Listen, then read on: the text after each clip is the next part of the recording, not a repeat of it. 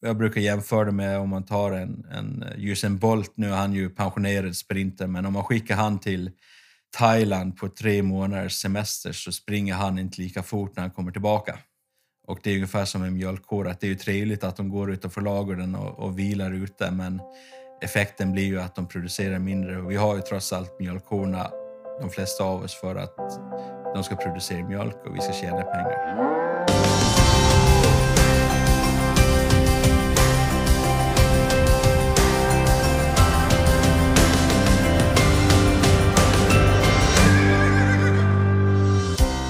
Debatten kring Uppdrag granskning till reportage Arlagården, konsumenternas förtroende och svensk mjölks framtid. Det är några av ämnena som avhandlas i veckans avsnitt av Lantbrukspodden, där Göran Berglund möter gotländska mjölkbonden Mats Ekström, förtroendevald inom Arla och ett bekant namn för många som är aktiva i lantbruksdebatten på sociala medier.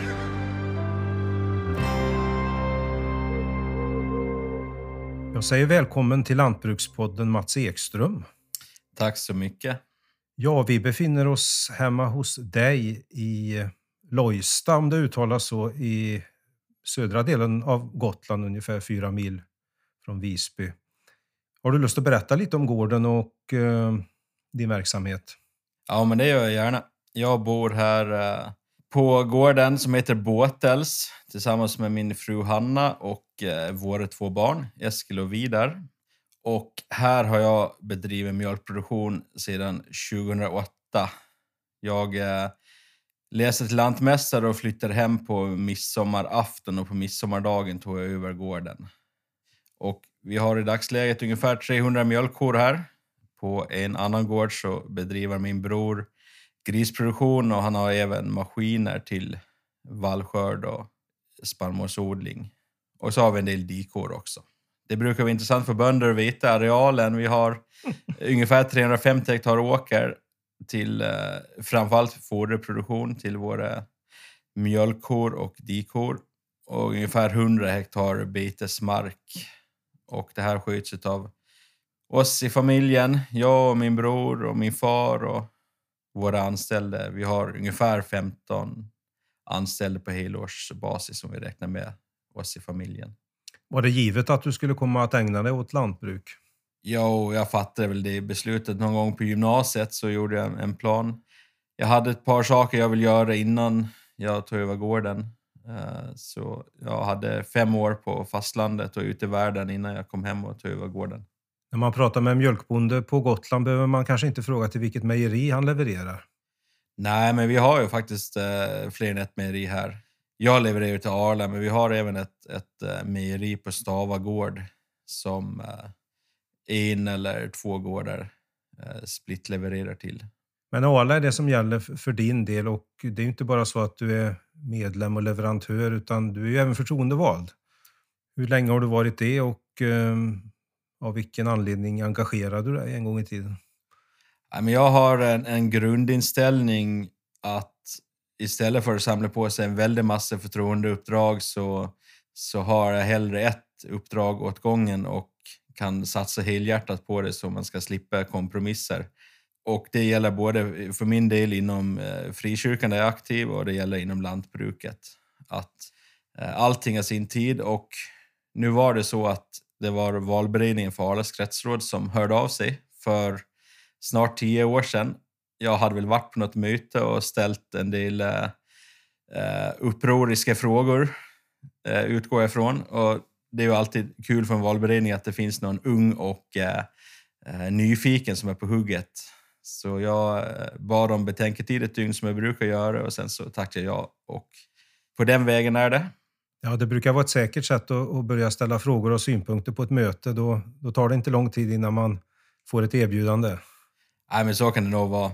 Men man ska komma ihåg att, att det, det finns ju olika förtroendeuppdrag. En del uppdrag eh, är väldigt populära och kretsrådet här på Gotland till Arla har, har det varit många som vill vara med, och det, det är ett förtroende att vara med. Det är liksom ingen pålaga utan det är en... Ja, men jag tycker det är, ett, det är ett trevligt uppdrag och ett viktigt. Det, jag kan se det som en del av mitt företag att bevaka mitt intresse. Det är ju trots allt så att ungefär åttio procent av mina inkomster kommer ifrån Arla. Så det är av yttersta vikt för mig som företagare att Arla sköts så bra som möjligt. Men då har du gått vidare då i förtroendemannakarriären, eller vad man ska kalla det. Ja, och Arla är ju uppbyggt med kretsar där, där Gotland är en egen krets. Och ifrån kretsen så har man ett par personer som är med i representantskapet. I Got- Gotlands fall så är det tre personer eh, i dagsläget som är med i Arlas representantskap, som då är eh, samling från alla de olika länderna. Och vi träffs dels inom Sverige, då kallar vi det för regionstyrelse. Sen träffas vi hela Arla, då är det representantskap. Eh, så där har jag varit med i sex år nu, tror jag, snart. Och utifrån representantskapet så är vi även ett par personer som är med i något som heter ARIA Council, som är ett eh, nationellt råd, ett utskott till styrelsen där vi eh, handlägger en hel del frågor som har att göra specifikt med Sverige, som kanske inte behöver upp på styrelsens bord utan kommer med beslut och med rådgivning från vårt håll. Det kan handla om nationella regler, det kan handla om eh, intag av medlemmar och liknande. Hur mycket tycker du att du har lärt dig under de här sex åren som du har varit med i med de stora gossarna? Ja, ja, det är ju ett, ett eh, väldigt komplext företag och ett väldigt stort företag. Men samtidigt så, så tycker jag att gentemot oss som förtroendevalda så är det ett förhållandevis transparent företag också. Det finns alltid mer önskar, men vi, vi ges utbildning, vi ges insyn, eh, vi får vara med på olika kurser. Så jag har lärt mig väldigt mycket om mjölkmarknaden globalt. Jag har lärt mig om hur den fungerar i Sverige. Jag har lärt mig om hur Arla som företag fungerar. Men det är ju en sak att lära sig någonting. Det är ju något annat att sen kunna ta det steget vidare och, och våga vara lite ifrågasättande också. Ja, om man ska titta på just de svenska böndernas intressen specifikt då. Är Arla det, det bästa som, som står till buds? Jo, eh, så är det väl. Arla är ju, det är ju liksom ett faktum. Det är inget jag grubblar så mycket över. Det är klart jag kan drömma om olika alternativ. Men det, det är ju Arla vi har. Det är Arla jag är förtroendevald. Och det är Arla som hämtar min mjölk. Det, det är mitt företag. Jag tycker att Arla på många sätt är ett fantastiskt företag. Annars skulle jag inte lägga ner så mycket tid och energi som vi gör på det. Och jag tror att om vi vill ha en förändring av Arla på olika sätt och vis, då behöver den komma inifrån. Och då vill det ju till att man själv är med där inne. Annars kan man ju inte vara med och skapa förändringen. Det har ju diskuterats till och från möjligheterna att ha olika mjölkpriser i olika länder beroende på att, man har, att omkostnaderna, förutsättningarna skiljer sig åt.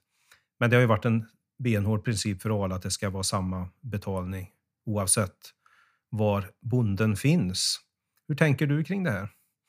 Jo, den här frågan har varit aktuell eh, under min tid som förtroendevald. Jag har ju själv varit med och driver frågan på många olika sätt. Liksom jag har ju försökt att testa de olika vägar det finns för att få en, en svensk merbetalning. Eh, för mig så är det fullständigt klarlagt att vi har merkostnader i Sverige eh, i form av eh, beteslagstiftning, i form av eh, G M O-fri soja, vi får inte lov att använda belgisk blå och, och andra liknande saker som, som gör vår produktion dyrare än till exempel i Danmark. Och då tycker jag att det är rimligt att vi har en ersättning för det. Sen om den ersättningen ska vara via olika pris till olika länder, eller om det ska vara en kostnadsbaserad ersättning, eller om det ska vara något tillägg, det Det gör inte mig så mycket. Jag är mer målinriktad att det ska vara ett rättvist system. Och vi har kommit en bit på vägen. Vi har, efter många års kämpande, har vi en premie för att vi har G M O-fri soja. Och det konceptet som har varit tidigare med sommarmjölk har gett en viss ersättning för att vi har korna på bete. Den har varit alldeles för liten, men det är ändå en, principen har ändå ruckats något. Och det är ju någon variant av specialmjölk som är på intågande förr eller senare. Det är samma sak där, att där, där kan man få en merbetalning för att man har korna på bete till exempel. Jag tror att man behöver inte låsa fast sig exakt hur systemet ska se ut, utan det viktiga är att pengarna kommer in på kontot. Den svenska andelen mjölk minskar och den danska ökar inom Arla. Hur kommer det här på sikt att påverka företaget om vi antar att de här trenderna består? Ja, men det är ju som du säger, och det har varit så sedan sen vi gick tillsammans med danskarna i början av tjugohundratalet. Det var ju innan jag själv var aktiv mjölkbonde. Jag gick på gymnasiet på den tiden. Men vi kan ju se tillbaka hur, hur dansk mjölkproduktion har utvecklats och den svenska gått tillbaka. Därmed inte sagt att det hade varit bättre om vi inte gick samman. Jag tror att då kanske snarare att utvecklingen gått ännu snabbare. Men om vi ser framåt så tror jag att det är viktigt för Arla som företag att ha en lokal förankring i Sverige. Det är väldigt viktigt för Arla att ha svensk mjölk för att tjäna bra med pengar i Sverige. Och det är viktigt ur ett rättvist perspektiv om kollektivet ska hållas ihop att bönder i alla länder upplever att det är en rättvis betalning. Det som diskuteras eh, ibland då i, när man följer olika debatter då inom mjölkbranschen, det är är det praktiskt möjligt att bryta loss den svenska delen om man så skulle vilja? Allt är ju möjligt. Vi ser hur eh, Storbritannien gick ur E U. Det är ju ett förhållandevis större projekt än att bryta loss den svenska Arla, delen ur Arla. Men det som jag var inne på förut, att, att alla sådana initiativ, det måste komma inifrån. Det måste finnas förtroendevalda som är beredda att driva de här frågorna. När de här förslagen och kritiken och liknande kommer utifrån, då, då vänder sig förtroendemannaorganisationerna emot förslagen. Det är mycket bättre om förslagen kommer inifrån, då Då får man en öppnare debatt, och det här är inget unikt för Arla. Det här gäller i alla organisationer och politiska partier och liknande. Att förändring den, den kräver ett modigt ledarskap från de som redan är inne i organisationen. Vi ska gå in lite grann på, du nämnde ju beteslagstiftningen som en, en svensk merkostnad. Och det har börjat röra på sig på, på den här fronten. Det kan man se det sista. Eh, Växa Sverige tog ju eh, ett beslut i slutet av tjugonitton och eh, gick ut med det under Växa-dagarna här i början på året. Och eh, vi har en motion som ska upp på L R F:s riksstämma. Och eh, ja, när man ringer runt som jag har gjort och frågat och, och le, le, letat åsikter så... så är det en klar tendens att, att inställningen har ändrats på den sista tiden. Du har väl själv varit inne på det här under lång tid. Men märker du också av en, en åsiktsförskjutning? Jo, men så är det. Och åsiktsförskjutningen sker ju främst bland bönderna. Och det kan ju vara av många olika orsaker.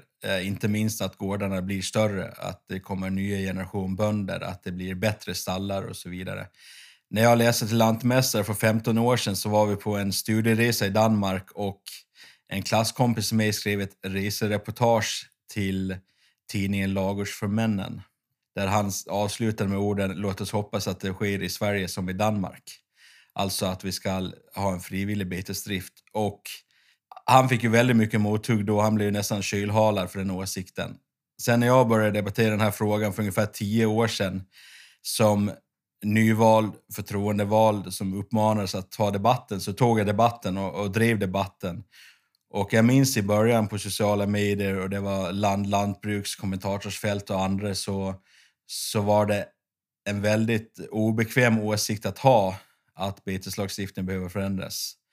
Men för fem år sedan så hade vi debatterat den här frågan internt inom mjölkbondekåren, och jag skulle nog säga att de flesta mjölkbönder redan då för fem år sedan var för en förändring. Idag så har vi förhoppningsvis kommit så långt så att även L R F och Växa och de andra organisationerna förstår att det här är en ödesfråga, inte bara i kronor och öron utan även i uh, inställning, i framtidstro, att en mjölkbonde ser att det går faktiskt att få till förbättringar för branschen som helhet. Kan man säga när exakt när, när Arla som, som företag bytte fot i det här? Nej, det kan jag inte säga. Arla har ju en, en viss eh, problematik i att det är olika länder med olika lagstiftningar. Det mesta för Arla som företag hade gjorts enklare om det var samma regler. Och det gäller ju även beteslagstiftningen såklart. Sen lever ju Arla så pass nära marknaden och har sett hur man i andra länder, till exempel Tyskland och Danmark, kan ta ut en merbetalning av konsumenten om korna går på bete, även fast det inte är lagstiftning. Så det är klart att det underlättar ju att, att Arla, som är de som är närmast marknaden, kan se att, att vi kan hantera en förändrad beteslagstiftning. Det är inget problem, det är en möjlighet. Vad, vad skulle du själv göra på, på din gård om det blev upp till dig att avgöra vilka djur som skulle ut på bete? Jag skulle fatta beslutet på ekonomiska grunder. Det beror helt på vilken merbetalning som man får. Jag vet att, att betesdriften kostar mig ungefär tjugo öre per kilo mjölk sett på helår. Och kostnaden består framförallt i att korna tappar i produktion i samband med att de kommer ut på bete och att det tar flera månader innan de kommer upp i produktion igen. Jag brukar jämföra det med om man tar en, en Usain Bolt, nu är han ju pensionerad sprinter, men om man skickar han till Thailand på tre månaders semester så springer han inte lika fort när han kommer tillbaka. Och det är ungefär som en mjölkkår, att det är ju trevligt att de går utanför lagården och, och vilar ute, men effekten blir ju att de producerar mindre. Och vi har ju trots allt mjölkkorna, de flesta av oss, för att de ska producera mjölk och vi ska tjäna pengar. När man eh, lyssnar då på argumentationen, för det finns ju trots allt en del som eh, vill behålla lagstiftningen som den är idag, då är de två huvudargumenten som jag har hört, det är att eh, vi måste behålla det för att inte tappa konsumenternas förtroende och att eh, det ger ett bättre hälsoläge bland korna. Hur, hur kommenterar du de här två aspekterna?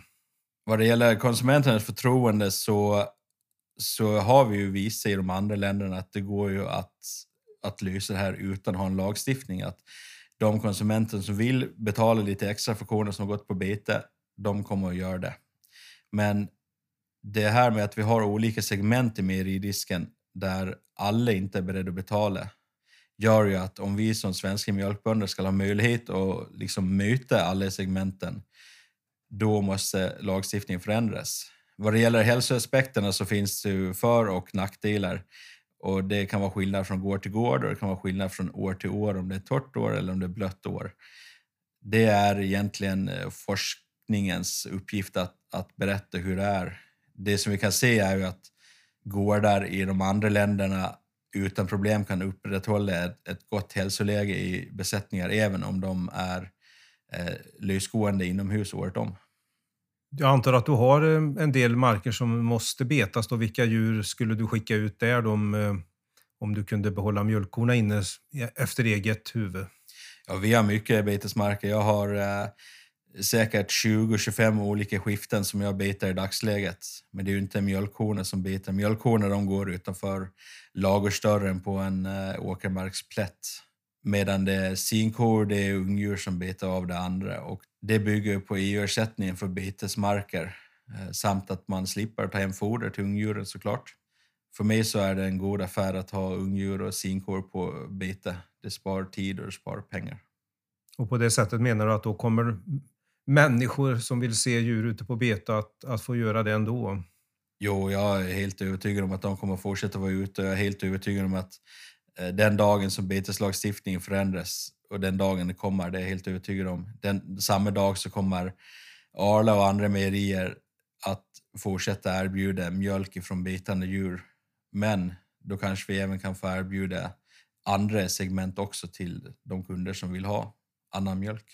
Jag har pratat även med ekobönder om detta och en del av dem säger ju att ja, men det är bra för oss också om, om lagen tas bort. För vi kommer ju att ha kvar vårt bete, det kommer att stärka mervärdet i ekomjölken. Hur tänker du kring det?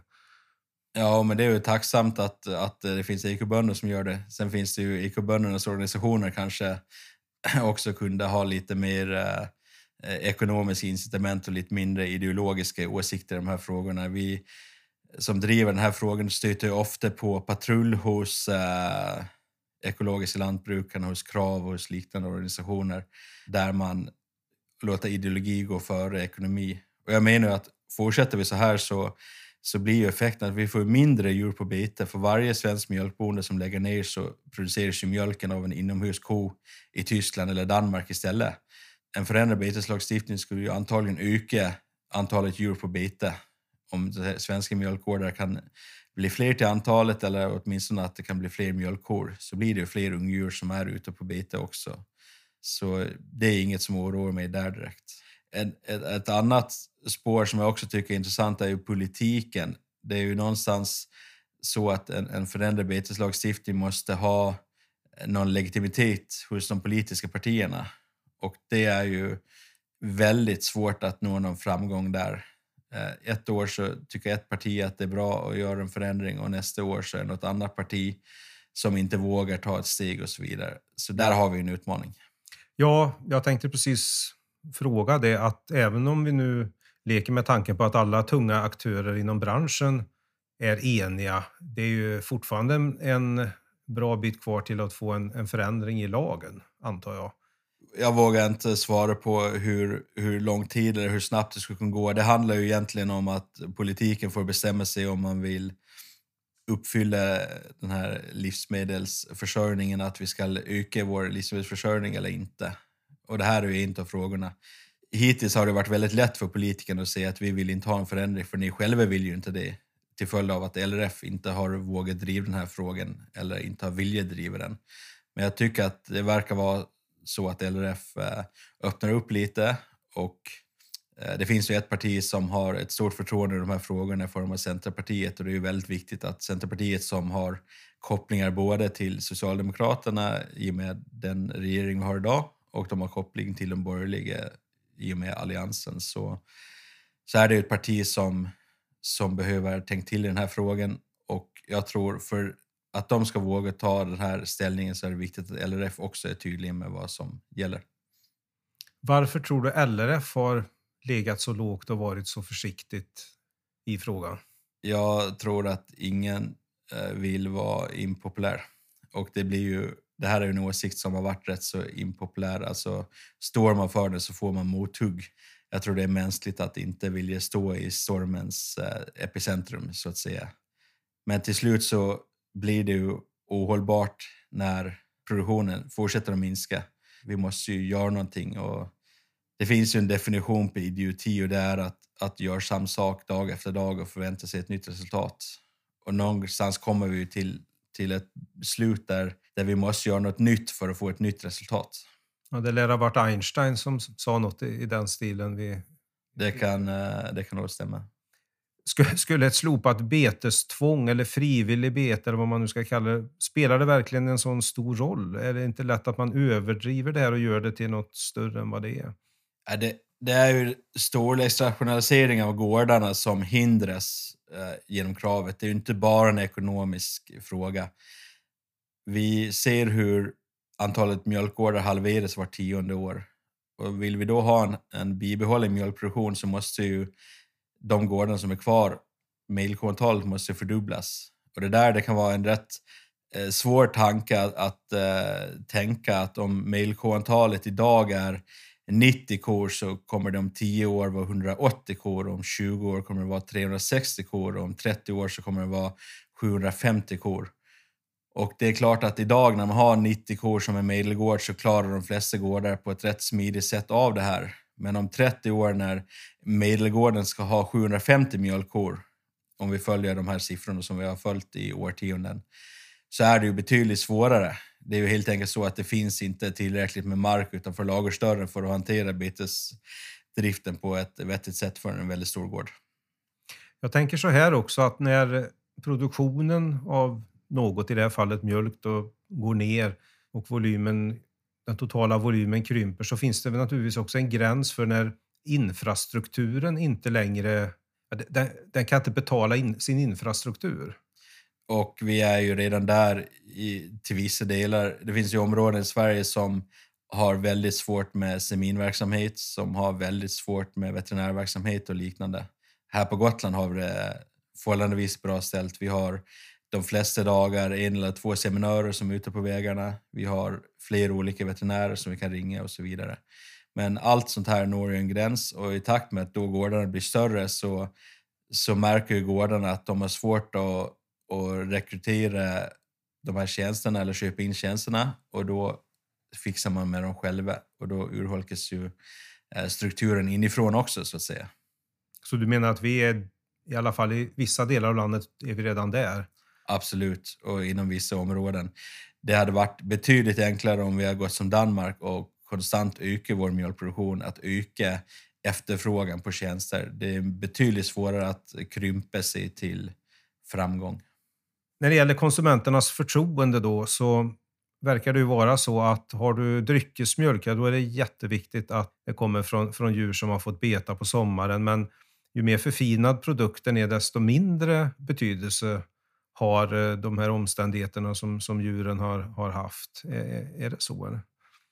Det kan vara så till viss del, men den största skillnaden handlar nog om från konsument till konsument hur intresserad man är. En del kallar det för medvetna konsumenter respektive omedvetna konsumenter. Jag kanske tycker det är inte en klockren beskrivning, men helt klart är det ju så att en del tycker de här frågorna är viktigare och för en del andra spelar det ingen roll alls. Och det räcker ju egentligen att gå till osthyllan i valfri matbutik, så ser man att ungefär hälften av osten är importerad. Den skulle ju inte vara importerad om många kunder brydde sig väldigt mycket om den här frågan. Men de som bryr sig, för dem så är det ju jätteviktigt att det finns produkter att tillgå. Och det är väl kanske där som ekobönderna också ser en möjlighet att deras produkter kan bli mer nischade ifall övriga bönder får en mer, ja, vad ska vi säga, konkurrensneutral lagstiftning gentemot övriga länder i Europa.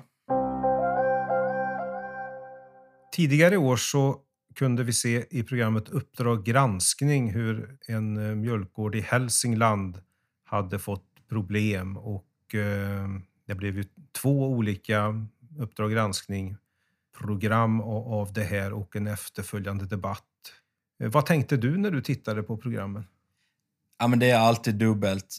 Den första tanken man har är ju medlidande med, med boenden i fallet. Oavsett vilket fall det är. Det behöver inte vara försvar för eh, vanvård eller försvar för dåligt management. Men det finns ju ännu en människa bakom. Jag tycker det är väldigt viktigt att ha med sig. De flesta av oss mjölkbönder vet att kommer ett tv-team helt fel dag till en gård där en det har hänt en olycka eller liknande, så, så blir det inga jättevackra bilder. Så det finns någon sorts förståelse. Sen finns det många som reagerar och blir väldigt arga på media och tycker att media är inögda och så vidare. Då förstår man inte riktigt medias roll. Medias roll är ju faktiskt att skildra det som, som ingen annan skildrar. Om man ser det i ett större perspektiv så är det ju för varje demokratiskt land väldigt viktigt att vi har media som får lov att, att skildra saker. Sen i just det här reportaget så finns det rätt mycket mer övrigt att önska vad det gäller objektivitet och att inte använda sig av olagligt filmat material till exempel. Men då försvarar sig ju producenten av programmet med att ja, men annars hade vi inte kunnat bevisa det här, annars hade vi inte kunnat slå larm. Men det visar ju i så fall ett missförtroende emot de kontrollinstanser som finns i samhället. Det finns ju länsstyrelse och djurskyddsinspektörer som har det här till yrke. Det är farligt om, om det blir olagliga intrång som ska sätta standard. Då hamnar vi i ett läge där bönder kommer att låsa sina gårdar. Inte bara för att hindra olaglig intrång, utan då blir det även hinder för allmänheten, sommargrannen som vill komma och klappa kalvarna eller skolklasser som vill komma och, och lära sig mer om djuren. Det är en olycklig utveckling i så fall. Debatten då som, som följde efter de här programmen, hur ser du på den? Ja, man kan ju se den på olika sätt. Som, som förtroendevald i ett företag som, som vill sälja sina produkter, så är det ju är det ju på något sätt intressant att ta del av debatten. Vad, hur reagerar människor? Vad är det som de bryr sig om? Inom Arla så har vi ett nytt kontrollprogram på gång här, Arlagården, som har rullats ut nu under våren.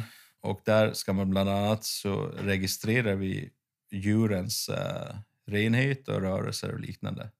Och när det där kom så var det nog många av oss som tänkte att det är väl inte så viktigt de här sakerna, men det som konsumenterna reagerade mest på, det var ju att, att djuren badar i gödsel.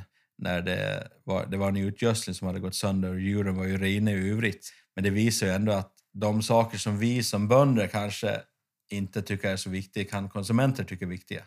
Det är, det är ju bra att ta till sig. Arlas roll eller Arlas sätt att eh, bemöta och medverka har också varit en sak som, som diskuterats. Eh, med, med facit i hand och hur, hur ser du på den? Ja, det, det är väldigt svårt att eh, veta hur man eh, ska agera. Att vara öppen och transparent är ju liksom alltid viktigt. Därmed inte sagt att ett medverkan i programmet har gett öppenhet och transparens. Överlag så tycker jag att Arla har hanterat det här bra. Det är väldigt svåra avväganden att göra. Jag har ingen kritik i, inte mot hur det hanterats, utan det, det är som det är. Vi känner ju dramaturgin i den här typen av program och att, att du får den här scenen när reportern kommer och känner på en dörr eller kommer till en reception och blir nekad och att du vet att det kommer att komma med ett sånt där inslag i, när du tackar nej till en intervju. Men det, du tycker att det, det får man leva med då? Ja, det får vara en gör sina avväganden. Det är ju, det är ju tjänstemannaorganisationer som har hanterat det och det får de göra. Jag för egen del när, när jag får en fråga om intervju så brukar jag försöka sen ställa upp i möjligaste mån. Men jag har respekt för att i ett pressat läge att man, det kan vara det säkra för det osäkra att vilja styra informationen själva. Jag är inte helt säker på att i det här fallet Uppdrag granskning att de hade, hade velat ha en naturlig förklaring. Det, det var ju rätt många saker som visades i programmet som, som inte är jätteovanliga på gårdar. Det är många saker som inte är bra, men det var en del saker som också är fullt naturliga men som av Uppdrag granskning målades upp som att det var något olagligt. Vad tänker du då på till exempel? Jag tänker på att det var en, en utgödsling som uppenbarligen hade gått sönder. Och man får ha med sig att en ko kanske dricker hundra liter vatten och äter femtio kilo mat på ett dygn. Och någonstans kommer det där ut någonstans. Det behöver inte vara så jättemånga timmar på en trasig utgödsling för att det blir gödsel. Och då behöver man ha andra markörer. Och det är klart att det är ingen trevlig syn när kon står i ett par centimeter gödsel. Men kon i övrigt är ju ren. Och det är ju ett bevis på att det här är, i det fallet, eh, inget långvarigt utan det var en ögonblicksbild som inte var trevlig men som kan hända på en del andra gårdar också. Upplever du att det finns en grundinställning här från medias sida, i det här fallet Uppdrag granskning, att eh, man vill sätta åt djurproducenten? Nej, det ska jag inte säga. Däremot så tror jag det finns en okunskap. Eh, avståndet mellan land och stad växer ständigt. Den generation som växte upp på landet som vet hur det ser ut en lagård är ju inte samma generation som idag gör de här programmen. Och jag tror vi själva kan vara skuld till det när vi målar upp en bild av, av allting som perfekt med kor som går ute i solsken på bete.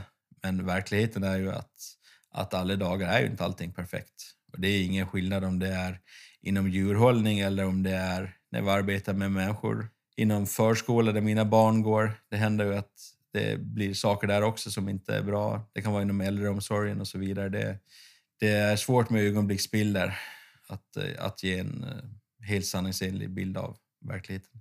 Men jag tänker då som journalist att det hade väl inte varit så svårt om man hade velat att, att slå ett par telefonsamtal och pratat med sådana som är kunniga i, i det här fallet mjölkproduktion och, och kor och...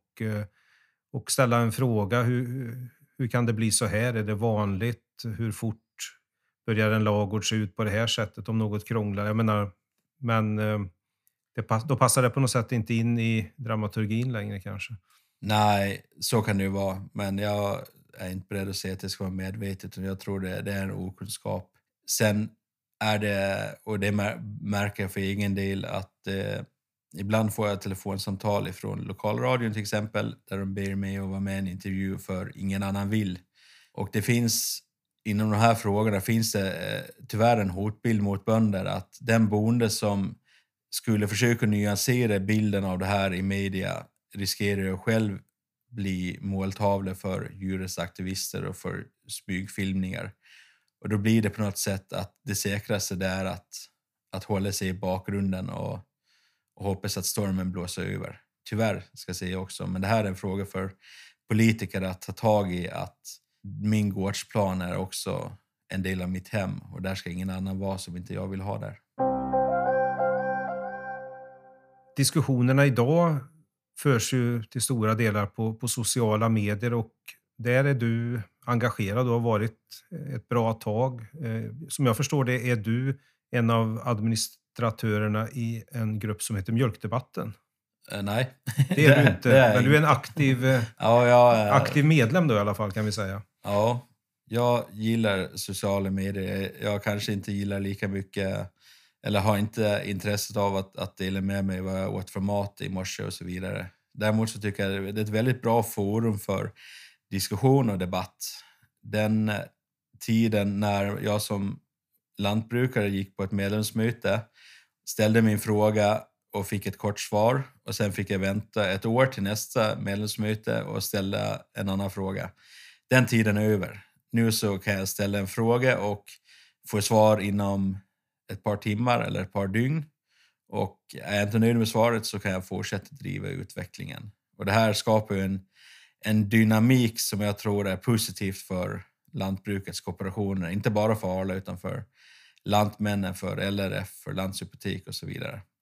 Det sprider kunskap. Vi märker det inom Arla att när vi har medlemsmöten så, så är mycket grundläggande frågor, de har vi redan klarat av på sociala medier. Då kan vi få en mer spets på möten. Vi kan fokusera på kärnfullare ämnen och frågor helt enkelt. Hur många grupper som du är med i känner du ger dig utbyte? Ja, det är svårt att säga. Dels finns det olika plattformar. Facebook och delvis Twitter är ju de plattformar som jag använder. Facebook därför att det är enkelt att, att diskutera och debattera, och Twitter för att där finns en väldigt närhet till politiker, till de som bestämmer helt enkelt. På Facebook så finns det ju olika grupper, det finns sidor, det finns eh, privata meddelandetrådar, allt möjligt. Jag kan inte se ett speciellt antal. Jag, jag brukar skriva i debatten när jag tycker att jag har ett perspektiv att tillföra som ingen annan har lyft. Är det ofta då att du startar en diskussion kring en fråga, eller mer att du, att du går in i en redan befintlig tråd? Ja, men det kan vara både och. Jag, jag har ju själv använt eh, sociala medier till att driva opinion i vissa frågor. Till exempel att vi ska få någon sorts mer betalning inom Arla. Jag var med och eh, drev igenom en motion för ett antal år sedan om G M O-fri soja, att, att vi ska ha samma regler som de andra länderna. Och den fick en väldig spridning runt om i hela landet tack vare de här sociala medierna.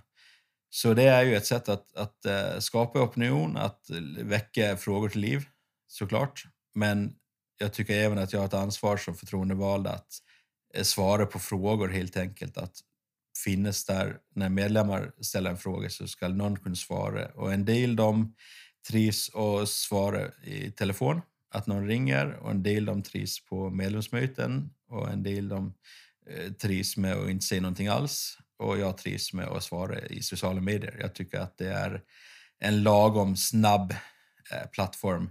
Jag behöver inte vara uppdaterad varje minut, men jag kan få ett svar varje dag. Är det något du ägnar en liten stund åt varje dag? Jo, det är det. Men det kan oftast vara på kvällskvisten när barnen går i säng, eller det kan vara om jag står och väntar på, på att någon anställd ska komma och hjälpa mig med något moment på gården. Jag lägger inte så där jättemånga timmar varje dag som, som man kan tro. Jag försöker att, att vara snabb när jag väl, och effektiv när jag väl går in i debatter. Men sen går det där upp och ner såklart. Generellt sett så kan man säga att det finns mer tid för debatt på vinterhalvåret och lite mindre tid på sommarhalvåret. Vi har ju varit inne på ditt eh, förtroendemannaskap. Eh, jag vet också att du har tankar kring eh, förtroendemannaskapet i stort. Hur ska man eh, i framtiden hitta bund, aktiva bönder som vill vara med i, i kooperationerna och, eh, och ta uppdrag? Ja, det var, eh, jag noterade det, det fanns ju en tid när, när bönder slog som förtroendeuppdragen. Man kunde, man samlade röster innan man gick på möten och så vidare, för att, att det var många som ville ha varje uppdrag. Och idag så ser ju sällan situationen ut så. Idag så kan det vara svårt att bemanna med de bönder som finns eftersom vi är så få bönder som är kvar. Och då gäller det ju att, att ha en effektiv organisation där man får ut så mycket som möjligt av de som, som är med. Annars då hamnar vi i ett läge där de som är mer lagda som entreprenörer, att de, de orkar inte vara med helt enkelt. Utan de, de tycker det går för långsamt, det går för tryggt. Då hoppar man av sitt uppdrag och sen så utvecklar man gården vidare. Och kvar blir ju då de som är mer förvaltare. Man kanske har en gård som man vet man är sista generationen på. Och att vara med i de här sammanhangen som förtroendevald är ett sätt att komma iväg hemifrån. Det blir mer förvaltarskap. Och det behövs både två. Men om förvaltarskapet, om det tar överhanden, då får vi ju också lantbrukskooperationer som... som står still helt enkelt. Och det måste vi hitta olika vägar för att komma ifrån. Ja, vad har du för tankar där? Hur kan man påverka den här situationen? Ja, men nu under coronatiden så har vi ju oväntat tvingats in i att ha digitala möten. Det har ju varit rätt mycket motstånd mot eh, att ha de här digitala mötena. Men det är ju betydligt enklare när man som jag... med småbarn och en gård som vi försöker utveckla. Att ha ett digitalt möte där jag slipper hela restiden och där själva mötet kanske blir effektivare. Jag tror man måste ha fysiska möten också. Men det här med digitala möten, det är ju jätteviktigt att vi får fortsätta att utvecklas. Och att vi vågar det också, att vi, att vi hittar system där vi vågar att ha de här mötena utan rädsla för att informationen kommer i orätta händer. Och för att nå dit så krävs det att ledarskapet i våra olika organisationer, inte bara Arla utan andra organisationer, att ledarskapet går före och säger att det här är viktigt och det här vill vi och det här vågar vi. Du tror att det är huvudinvändningen att man är, man är rädd för att eh, information ska spridas till, till eh, orätta personer? Så kan det vara inom en del. Jag upplever att det är så inom Arla. Sen kan det finnas andra organisationer som har andra utmaningar, andra problem. Men tekniken är ju så långt framme idag så att det är ju inget problem att, att ha de här mötena. Och jag tror att man som organisation ska vara beredd att satsa en del pengar i det här. Det räcker ju att spara in en flygresa på en förtroendeval så får man ju rätt mycket teknisk utrustning för den pengen. Så där finns det mycket att, att göra för att underlätta.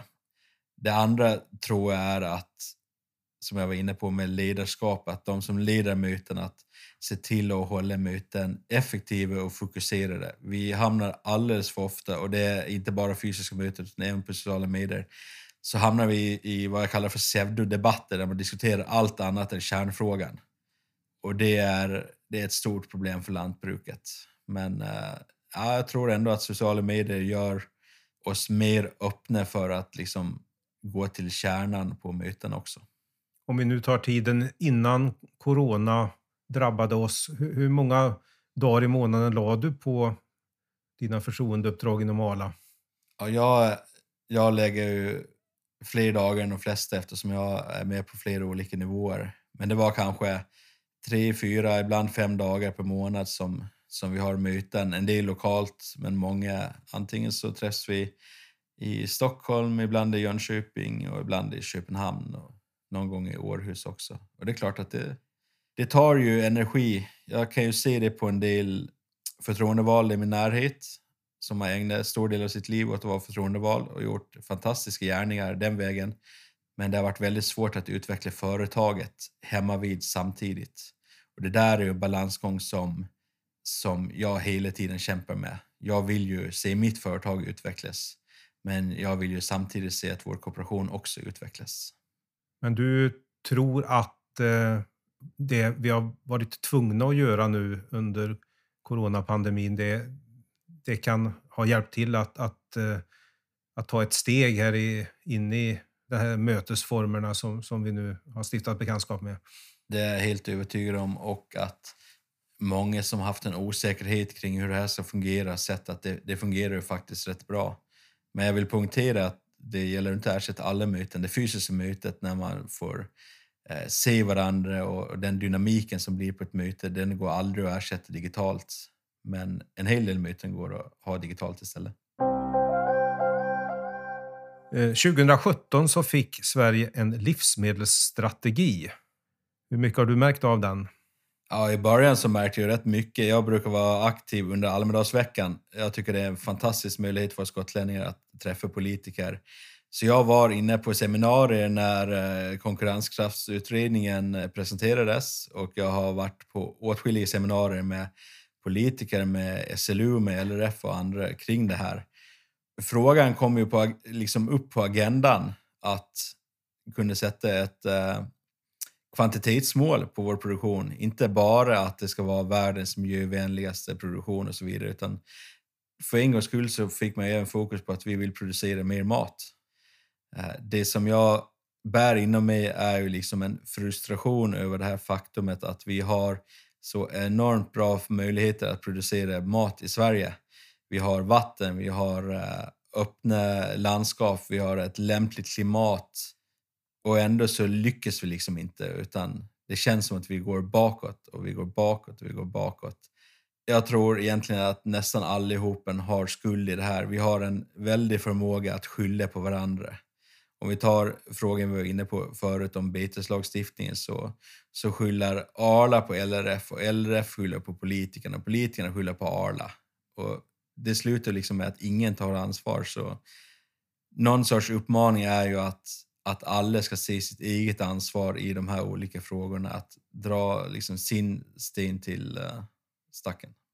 Ja, men samtidigt så är det ju det är politikerna som har beslutat om den här strategin och, och varför kan de då inte se till att det blir mer verkstad av det hela, ställer man ju sig frågan. Ja, och det är en väldigt bra fråga och Det, det får du nog fråga politikerna. Det är ju deras ansvar och de tar inte det ansvaret.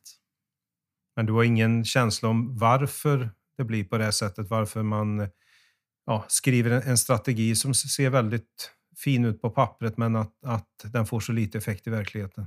Jag tror det har att göra med någon sorts svensk mentalitet. Att dels vi är redan så pass bra på allting så vi kan inte bli bättre. Det går igenom i mycket. Vi har en... en självgodhet. Och det andra är ju att det krävs en del obekväma beslut för att skapa den här förändringen i produktionen. Och att ta de där obekväma besluten, det, är, det kräver ett stort ledarskap och hittills har vi inte sett det ledarskapet inom de som arbetar med de här frågorna, tyvärr. Jag kan tänka mig att beteslagen är ett av de här obekväma besluten. Vilka mer tänker du på? Jag jämför med, med Danmark. Det är ju en förmån man har som förtroendevald Arla att få, få en inblick i hur det sker i andra länder. Och eh, när danska mjölkbönder såg att de inte var konkurrenskraftiga mot de tyska bönderna längre så gick de till eh, den svenska lantbruksministern eller jordbruksministern. Och, ja, till den danska möjligen. Ja, till den danska, ursäkta. Och fick igenom ett, ett, ett åtgärdspaket i lantbrukspacken. Det här var ett par år sedan. Mm. Det ledde väl så småningom till att ministern fick avgå, men förändringarna var ju genomförda. Och där handlade det om, eh, mycket om hur mycket växtnäring eh, de fick sprida på åkrarna och lite såna här saker. För det är ju så att i alla de här frågorna så vägs olika intressen mot varandra. Och det livsmedelsstrategin säger är ju att kvantitet också ska vägas in och det har inte gjorts förut. Och det verkar vara väldigt svårt att våga ta det i steget. Ja, lantbruk klassas ju som en miljöfarlig verksamhet. Det har jag noterat också och det, det, där finns ju en öppning bland eh, politiker att, att eh, förändra.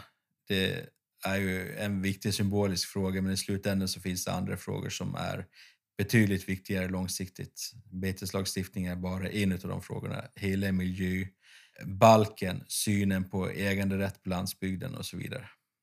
Då skulle jag vilja tacka dig Mats Ekström för att du har velat vara med hos oss i Lantbrukspodden. Tack själv.